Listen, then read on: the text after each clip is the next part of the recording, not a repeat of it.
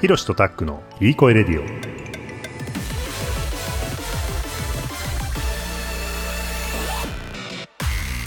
この番組はカナダに住む弟ひろしと東京に住む兄タックがリスナーの皆さんにいい声を届けようという番組です。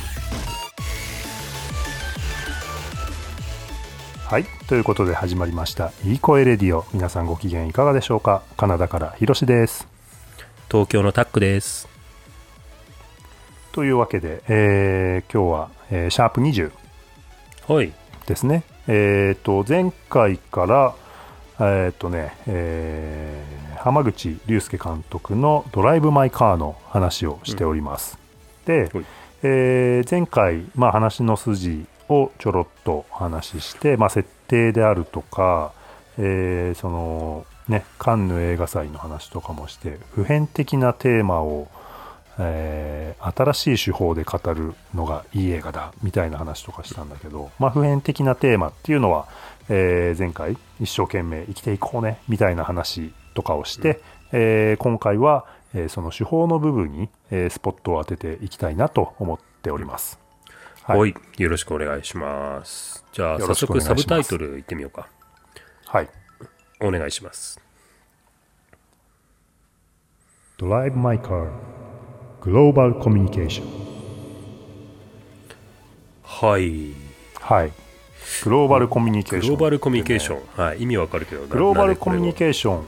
あのね、これね、90年代の、えー僕はベストエレクトロニックアルバムだと思ってるんだけど、エレクトロニックミュージックアルバムね、グローバルコミュニケーションっていう、まあ、2人組のユニットがいて、えーまあこれすごくなんかいいアルバムなんでよかったら聴いてもらいたいんだけど、まあ、その中でね、えーグローバルコミュニケーションっていう彼らのユニット名アルバムタイアルバムタイトルはね、うん。5814だったかな。5814だったかな。そのアルバム1枚に収録されてるな長さが58分14秒とかなんだけど、確か5814ってなってて、でその真ん中ら辺でアルバムの中でさいろんな言語でうんグローバルコミュニケーションっていうんだよね。英語でグローバルコミュニケーションって言ってえっ、と、うん。なんだろうな。コミュニカシオングローバルとかうん。なんかそんなようなことをなんかいろんな言語でグローバルコミュニケーションって言っててで最後が日本語になっててね。でん。日本語が何かっていうと、うん。えー世界規模の伝達。で日本語だけ、えーもう一言二言うん。付け加えられててそれが、えっとね世界規模の伝達音の媒介を通して伝えられた感動的な表現みたいなあのなるほどね。モノローグが入ってて。うん、またあのアルバムの後半に続いていくみたいな話なんだけど。面白いね。うんまあ僕見ててさその西島さん演じるね、まあ、役者であり演出家でありで彼のその舞台の、えー劇中劇っていうのがすごくさあの独特だよねあれね独特なんだよね。そう。そうだね。えーまああチェーホフのワーニャおじさんを演じるんだけど役者が、えーいろんな国の人が、いろんなそのそれぞれの国の言葉を喋ってて、うん。登場人物がねその劇中劇の登場人物が。で、うん。えーみんなのセリフっていうのが当然観客は分からないからみんなのセリフっていうのが後ろのスクリーンに映し出されるんだよね意味がね。うん。ううんん。で、えー前回その、ね、本読みをするシーンとかがあるっていうような話をしてたんだけど、その本読みもとかもさみんなそれぞれの自分の国の言葉で、うん。その自分の役の部分を、えーうん話してってそれがまあうん日本語であり、えー英語もあったかな？英語韓国英語もあ語だと思うよ。韓国英語もあね。中国語。韓国語中国語、うん。あとは手話も入ってたりとかしてね。そう、手話も入ってたりとかして。うん。なんかあの辺すごい面白い。ステージ上での役者同士のコミュニケーションみたいなのも、役者同士もお互いが向こうの言葉を理解しているわけではないし、うんうんうん。自分の言ってるセリフしか、あの、本当の意味では分かってないんだけど、でも、うん。うん。そのい、いろんな言語で、えっと、でも会話をさせるんだよね、無理やり。うん。無理やり会話をさせて、で、えっと、劇を進めていくっていうことが、なんかその、言葉から意味を削いでいって言葉自体のなんか力みたいなものをとか響きみたいなものをあの純化させていくっていう作業に対してその言葉をわからない言葉をどんどんみ誰つまり一人の人が全部の言語を理解するっていうことをもともとできないっていううん。状態を作り上げて、えーっとうん。進行させていくっていうやり方がすごくあの今回この映画の中でやろうとしている試みに対してベストマッチなあの手法だなって思った。うん。映画のなんか映画の語り方っていうのもそうだしその、うん。ずっと西島さんがね淡々とそのセリフをう、うん。えーつぶやき続けるみたいなところとかも。そうだからまあ前回もちょっと話したんだけどやっぱその、うん。この映画のて普遍的なテーマとして感情人の感情とか心っていうのがあるんだけどそういったものをその劇中劇の中では一旦排除するっていう作業を延々と繰り返すんだよね。うんうん。うんでその先でもう一度そのステージ上でだけなんかもう一度感情を発露するみたいなそういう構造にしてあって。で、うん。そのその装置としていその感情を排除するためにとか言葉の意味みたいなものを剥奪するために、えっと、言葉もわからなくするっていう、なんなら手話にするみたいなプロセスを得ているっていうのがあの、うん。すごくあの面白いなと思った。でそその構造同じ構造っていうのが、えー西島さんのその抱えている、えっと、喪失と、うんうん。えー心とあとは感情を取り戻すみたいなものとあのリンクしているっていう構造になっていてそこもすごい面白かった。うん。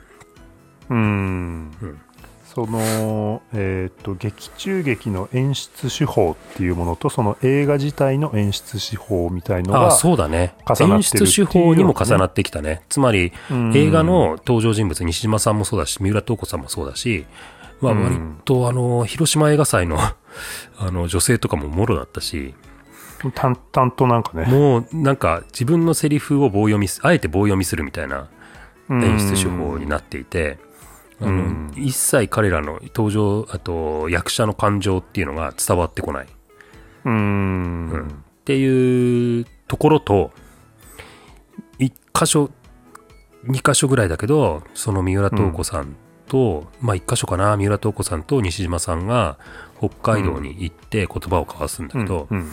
その時の感情の入り方みたいのがものすごいギうん。ャップがあって、うんああそこでなんか全てをうーんなんかここの後西島さんが生きていくあるいは三浦透子さんが生きていくっていううんために必要な、えー何かをあそこで、あのー手にした2人とも手にした、うんそこの時に感情が、あの戻ってきてるっていうことになってると思うんだよね。ずーっと抑えて抑えて出さずに出さずに仕事もそうだし日常生活もそうだし感情を出さずにずーっとやってきててでこの映画まあ2時間ぐらいあるんだけどさあ3時間ぐらいあるんだけどさ、うん。うん。もうねその、まあ、2時間45分ぐらいとかわかんないけど、うん。多分そのぐらいとかずーっとこう徹底的に抑えて抑えてっていうところで、うん。最後の最後にこう感情が出ちゃうんだよね。そう二人のね。そうそうそう、うん。二人の、あそこは感動的なシーンだよね。うん、そういう演出手法とその劇中劇の試みっていうのがリンリンクしているししだからまあうん。なんかそのさ前回の最後に文文えっとなんだえっとああ文学を文学の延長でっていう話もしたけどそういうなんか不条理劇とか、あのうん。不条理な言葉自体の力をこうなんか分断させて発露させるみたいな試みとかみたいなものを映画でもやったっていう感じがするするんだよね。そうだね。うん。いやなんかさ小説とか読んでてさうん。やっぱりさこうその物語のなんていうのかなこう波みたいのがあったりとかしてさ、そうん。それでさそのもう小説自体は本当にただの小説でさも文字の連なりなわけでさうんでもそれを読むことによってさこっちがさ、感情を引っ張られたりとかさ盛り上がったりさ、うんうんなんか、うん。そうそういうのがこう小説のさなんかこう面白さみたいのがそうだあると思うんだけどさ。ね人によって読み方は変わるし感じ方も変わるしっていうね。ううん。んなんかそういうのがまさに映画でも同じようななんかことをやってるなみたいな感じがあるよね。確かに。すごくさみんながあんま感情を出さないしさなんか淡々としてるしさ、なんかこううん。音楽で盛り上げるわけでもなくさ、そうだね。語られるんだけど、うん。すごく引き込まれるみたいな見ててねそうだね。感覚があって。ううんん、そうだね。まさにここが新しい手法なんだけど、あのー今までの映画っていうのは、あの、ほとんどの映画っていうのは、特にハリウッドに象徴されるように、あの、うん。まあ、あと、登場人物がいて物語があって、ストーリーがあって、音楽があって、音があって、で、意味があって、で、メッセージがあって、うん。で、そのメッセージっていうものを効率的に、あの、積み上げていき、えっと、見る人に届ける。うん。で、その伝わった瞬間に感動する。っていう、うんうんあの、映画の組み立て方っていうのがほとんどの映画なんだよね、今の。だから、見る人は同じところで感動するし、同じメッセージを受け取るし、つまりうん。そのメッセージがブレると伝わりが方がブレると違うメッセージになると困るから映画の方はきちんと組み立てて、まあそれが脚本なんだけどきちんと組み立てて、見る人全員に100%に同じメッセージが的確に伝わるようなうん。しかも同じポイントで同じタイミングで、うん。えー伝わるような、えっと、組み立て方をするのが、まあ、今の一般的な映画。で音楽はそれを感情の面からあのサポートしていくっていう組み立てがするじゃない？でそれが一般的な映画なんだけど、このまさに新しい手法なんだけど浜口監督の「ドライブ・マイ・カー」は要素は同じなんだよね、ストーリーもあるし物語もあるし音楽もあるしえっと、登場人物もあるし言葉もある。ただそれらがその一つのメッセージにに、えっと、ある一点において集約するみたいなことではなくてうん。なんかそれを一旦バラバラにして一個一個の、あのー映画においてのセリフは何だろうとか音楽って何だろうとか、あの登場人物なんだろうストーリーって何だろうみたいなことを一定一つ一つ丁寧に一旦分解してままるでその劇中劇で言葉から意味を吐き取るように一つ一つ分解していって、でそれを分解した状態からもう一度別の考え方で再構築していくっていうことをやった映画な気がしたんだよね。うん。うんだから、だからつまり、その、ヒロシが、あの、車の中に流れている言葉みたいなものから、えっ、と、うん。西島さんの感情を読み取ったように、読み取ったけれども、うん。僕は全くそれを読み取れなかった。っうん。ていうことに表れている通り、見る人の、あの、見方によって、えっと、いろんな捉え方とか、いろんな感じ方みたいなものができる映画うんななんなんだと思った。でもそれぞれにそれぞれの、うーん、引き込まれ方をしていて、で、それはそれでいいんですよっていう映画だったなって思う。うんで、やその、やっぱり普遍的なテーマっていうものをその手法の中で、でもやっぱりきちんと描ききっている。うんうん。あのーあいろんな見方ができるけど、でもやっぱり描ききれているっていうところが、その、評価されたんだろうなと思う。ハリウッド、うんまあ、アメリカでいやアメリカのアカデミー賞でアメリカで評価されたっていうのがさうん。あ前回だっけタックも言ってたっけ？なんかカンヌをカンヌならわかるけどさアメリカでのそう、アメリカで評価されたってのは驚きだね。前回言った気がするけど。ぼ僕ねちょっとそれね一個思うところがあってね、えーこれは手法にもつながるんだけれども、うん。すごくなんか一方でアメリカ的なものもなんか感じた部分があって。であのまあジョン・カサベテスっていうさ映画監督、アメリカだよね彼ね確かねそうだっけ。ちょっとね忘れちゃったけどね違ったらごめんなさい。ちょっとこのままいきます、で浜口監督好きらしいんだけどで、うん。あの人ってさすごい映画好きじゃん。めちゃくちゃ映画好きじゃん。うんうんうん。まあいわゆるシネフィルって言言われるようななんかめちゃくちゃ映画見まくっててみたいなね。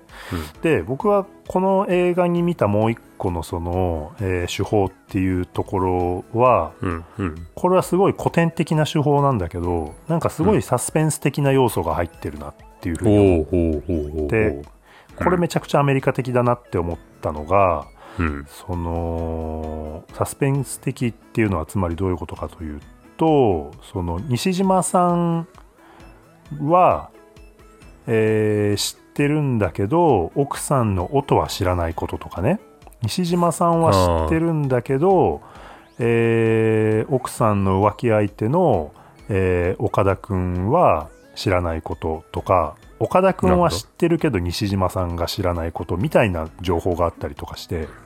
なるほどね。もう一もう一個は、えっとそれをさらに観客も知ってる知らないみたいなところを。要するに西島さんは知ってるんだけど観客はこれは知らないみたいな事実みたいのも映画の中にあって、それがバンって出てきたりとかするとそこで「おおそうだったのか」みたいなね。すごいサスペンス要素あったかもね。そういうそうそうそうそう。なんか僕はあの多分ヒッチコックとかそういうのめちゃくちゃ上手なんだろうけど、うんうんうん。なんかそういうところをねうまく入れ込んでるなうん。みたいな風にね。だかなるらほどね。なんかこう3時間とかうん。やっぱこう引っ張れるし、結構グイグイ引き込まれたなって思ったのはなんかその辺かなって。要するに登場人物同士の中で、えーうん知ってること知らないこと見てしまったこと、見られてしまったことそれをさらに観客が知ってるかどうかみたいなところの情報のこう出し方みたいのをうんすごく、えっと組み立ててやってるんだろうなっていうふうに感じた。ああ、その辺のうまさがなんかそのカンヌで脚本賞を取った理由なのかもしれないね。もしかしたらね。うーんうん。いや、つ、とそうね。ハリウッあの、トで評価されたっていうところも、なんかねハリウッド受けしなそうな映画じゃんパッと見、うん。パッと見ね。うん、パッと見、でもなんかそういうところがちゃんと丁寧に、あのそっか作られてたなサスペンス映画としてね。それうんがアメリカ的なんだね。なるほどね。うんあーそうかもしんないね。なんか普通のサスペンスだったらさ、あの、うん映画側から観客は情報を受け取る。で、それをうまい具合に、えっと、受け取ってる情報と、あの、まだ隠してる情報と、ちょい、ちょい出しする情報と、みたいなことをコントロールすることによって、まあ、うんぐいぐい引き込むみたいなのがサスペンスだと思うんだけど、それで言うと、こうん。の浜口監督のドライブ・マイ・カーは、それが、なんかその、登場人物の間でも結構起きてるよね。っていううん。感じがしたんだよね。あの、あなんだろうな、えっと、例えば、えーっと、奥さん、音さんが、まあ、不倫をしているものを見ら、見てしまった、えーっと、西島さん。でもその見てしまったことを奥さんには伝えないから、うん。奥さんはそれは知ら、知られてるとは思ってない。見られたことはね、うん。見られたことは知られ、思ってない。で、付き合っている。で、それで成立している愛がある。みたいなこととか、その、奥さんが語る話を西島さんは、あのーまあ、共作みたいな感じだから、西島さんは、うん。あのー知っているつもりなんだけど、な、なぜか、えっ、と、不倫相手である、うー岡田さん、岡田くんの方から、うん。自分が知らない奥さんの話を聞くとか、うん。車の中でね。あで、驚くとあかなんかその登場人物間での情報の隠し方みたいのが、うん。もあって、それもすごい面白かった。そうね。まあ、うん。あれすごい意識的にやってるよね。うん、めっちゃ面白かったね、あれね。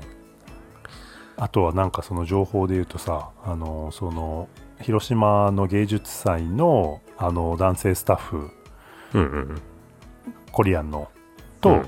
その奥さんの関係だね手話の人。とかもさ、関係とかもさ、うんなんかああいうところとかもさ、そうだね。あの、手話の人謝が、るあの、オーディションに来て、西島さんが合格にするんだけど、実はその、えーっと、オーディションで合格にされた手話をする女性っていうのは、そのスタッフの奥さんだったみたいなね。そうそうそうそう。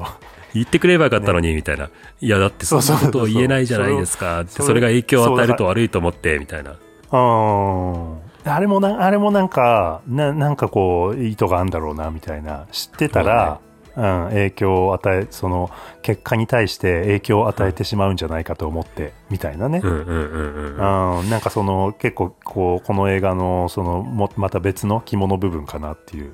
確かに。いや、そう考えていくとさ、いや、あのー結構そこって、やっぱりその、普遍的なテーマにつながっていくなって思うんだけど、あのーああなるほどね、うん。えっとねそうかもしれない。その、気持ちを伝えるっていうこと感情を伝えるっていうことも同じように隠されてるんだよね。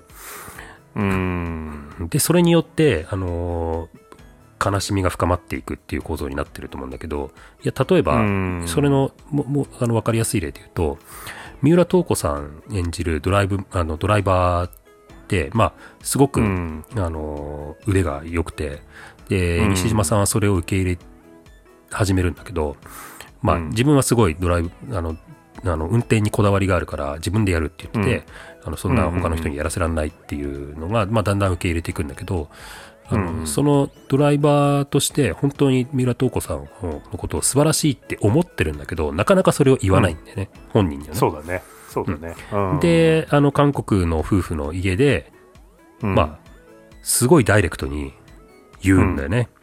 そうだね。本当に素晴らしいい運転だと。ああの、まるで車に乗っていることを忘れるぐらい素晴らしい運転で、素晴らしい能力だと思うって言って、あの、三浦透子さんめちゃめちゃ照れるっていうシーンめちゃめちゃ照れるってあれはいいシーンだよね。いいシーンンだよね。いや、あれはさ、めちゃめちゃ照れて犬を可愛がるっていうね。犬を可愛がるっていうね。うん。めちゃめちゃ照れる。で、その時に、あの、手話の人が、あの、もうちょっとそんな風に、役者さんのことも褒めてあげてくださいよ。ああいうね。うん。つまり、あの、練習の時は本読みをずっとしてるんだけど、ダメ出ししかしなくて、褒めるなんてことはしないんだよね。うん。で、なんかそれがさ、すごい西島さんのキャラクターを象徴していて、なんかその、うん。自分の感情みたいなものを隠し続けて、うん。あの、うん。奥さんの不倫を見た時も、あの、うん。そっと下がって扉を閉めて出ていく。うんでそのそこで感じた気持ちをぶつけることができなかったっていうことがあの、彼の悲しみを深めていて本当はそこで、やっぱり感情をぶつけるべきだったって後で言うんだけど、ううんん、それをできないでいた。つまりそれをやることによって彼はその2人の関係が崩れることを恐れていた。うん。2人の愛がこう、うん、っていうことにもつながってくるんだけどつつまりその、か隠すっていうことと見せるっていうことが、うんうん。あのーこの映画全体のうんテーマを、うん。えーっと伝えるためにうまーくあの組み立てられている、うん。うん、っていうのはまさにサスペンスだなと思ったね。そうね。まあちょっとさね。あのその話でいくとさ、うん。あの岡田将生さんがさずーっとダメ出しされてたんだよね。ダメ出しされてたね。ううん。でも最後にさうん。今のは良かったよ。良かったぞって言うんだよね。まあああいうところとかさはいはいはいはい。もうなんか本当そうだよね。そそ それもだから褒めてあげてくださいよっていうのを踏まえてまあ、うん。あの西島さん的なチャレンジだったのかもしれないけど、うん。なんかそうやって人のコミュニケーションが前に進んでいくっていうことをあのいろいろあの西島さんは試しながら自分の人生を探ってるっていう感じがした。うん。まあまあ全部そこがさ、全部そそれぞれがみんなさそこはさ仕事を通してやってるよね。そうそうそうそう仕こ事を通して。これはそのあのテーマの方にまたちょっと入るんだけど、うん。うん。でえっ、とその仕事を通して、えーそういうあのもちろんお互いにプロだから西島さんなんかは、ねうん。最初はねあみ認めるけど褒めないみたいな、うん。でもそれをあのそのその、えっと夫婦の家でうん、褒めてで、うん。そそっからぐっとこう距離が近づいてって、近づいていったね。うん、でその今までは後部座席に座ってたんだけど、うん。それがあの助手席に座るようになって。はいはいはい。でお互いにが近いって。うん。そう。そそこでお互いに自分のなんだろうこう自分の私生活の話とか自分の過去の話とか、内側の話とかをしだすみたいなね、うん。うん。なんか仕事とその人生みたいのがさどんどんこう混ざってってさ、なんかこう、うんうんうんあの境界がなくなっていくみたいななんか僕はそんな風に見えたんだけど、うん。確かに確かに。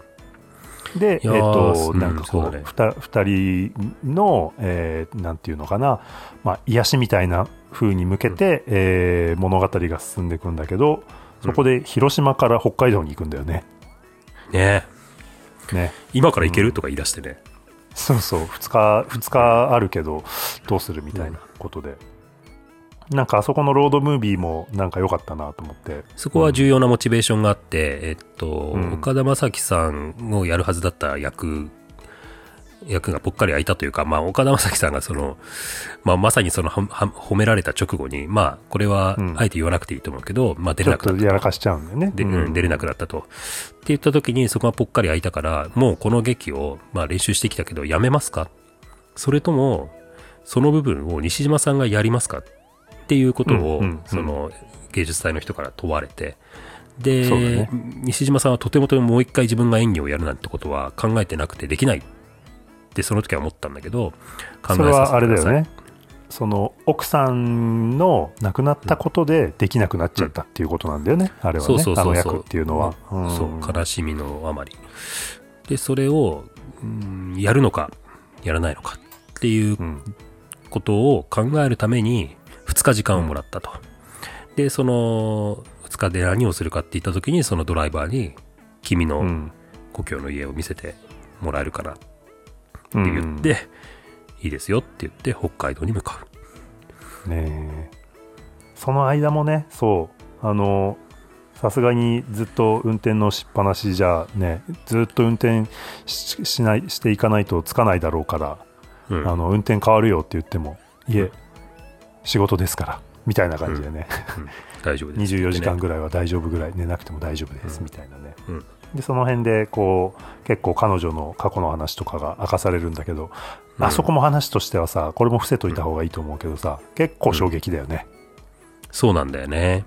あ三浦さんの方は、それはそれであね。ねいやあの辺まああそこもそうだよね。あそこもなんだろうそのあまああれはずっと観客も知らないままなのか。知らないままなんだけど結構な衝撃な事実が明かされて。うん。うん。三浦透子さんのね、うん。うん。あそこもだからなんか話としてはすごくこう、うん。なんだろう起伏の部分だよね。まあそうだね。大彼女の過きな喪去っていうのは。喪失と、うん。うん、いろんな葛藤と矛盾とみたいな。うん、もう本当西島さんと同じぐらいこれからどうやって生きていくんだろうっていう。うんで、その三浦透子さんの位置っていうのは実は、あの、都市的には西島さんが昔な4歳の時に亡くした娘がもし生きてたら、今同じね、年っていう、そういう関係性の中にあって、まあ親子みたいな、疑似親子みたいな感じ、疑似親子みたいな形のコミュニケーションが生まれていく。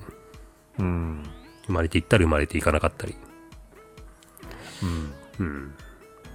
まあそこ、あそこ、だからそういう意味では、あの、手法の話にちょっとなるけど、あの、ロードムービーとしてもすごい面白い映画だなと思ったね。ううんん。移りゆく風景の中で、うん気も人の気持ちが、うん、変化していくっていう。うんうんうんまもうまさにロードムービーだよねうん。うん。うんまあそんなようなとなんかあるかなとうん。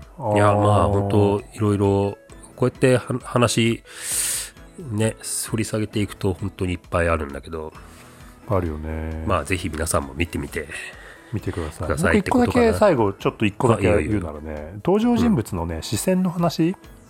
ああ、はいはいはいはいはい。まあ、手法に入るかな。うん。視線をねめっちゃくちゃ外すんだよね、そう。二人会話してる。る人の2人の会話っていうのがこうすすごくうん。あの意図的に外しててさ僕はあれはね、なんか日本映画的だなっていう風に感じた部分もありなんか心の距離が近い人ほどうんお互いに視線を合わせないというか外す、そうだね。あうん。の、西島さんと奥さんの霧しあの霧島麗香さんだったり、はい。西島さんと三浦透子さんだったり、うん。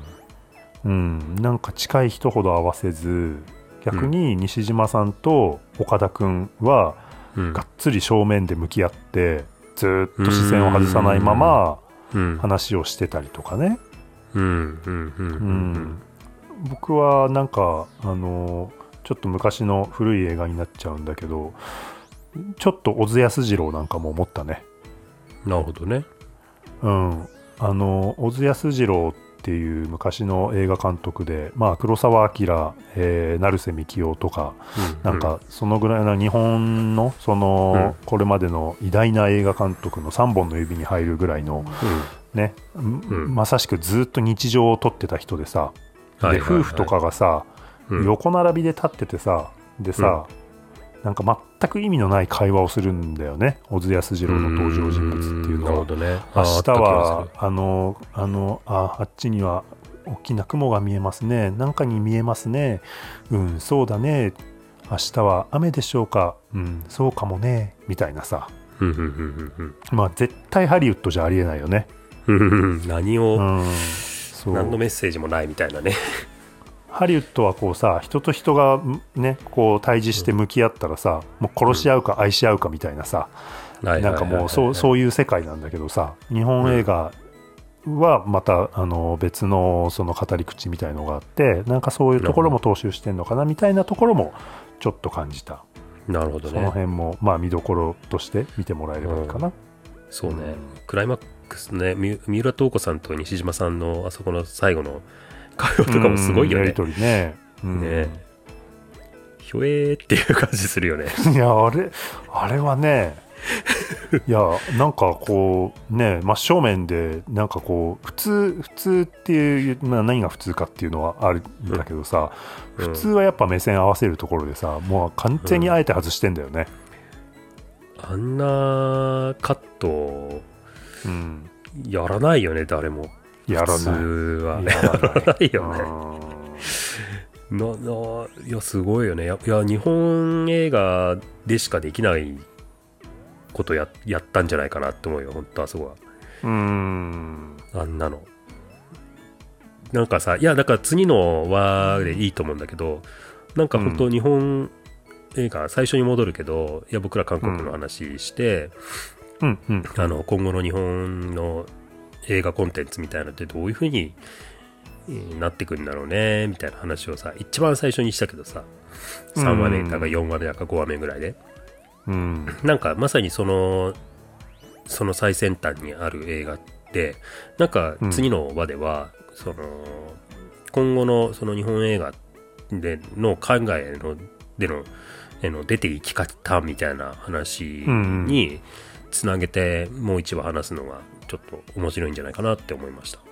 そうだね。日本映画っていう枠組みの中での、えードライブ・マイ・カーなり、えーその浜口監督の、えー今後なりっていうところかな、そうだね。うん。うん。もうめちゃめちゃ日本映画だと思ったね。じゃあそんなようなところで、えーはい。シャープ20は、えーはい、この辺で、えーにいたしましょうか、はい。また次回、はい、ぜひ聞いてください。ぜひ聞いてくださいありがとうございました、おやすみなさい。おやすみなさい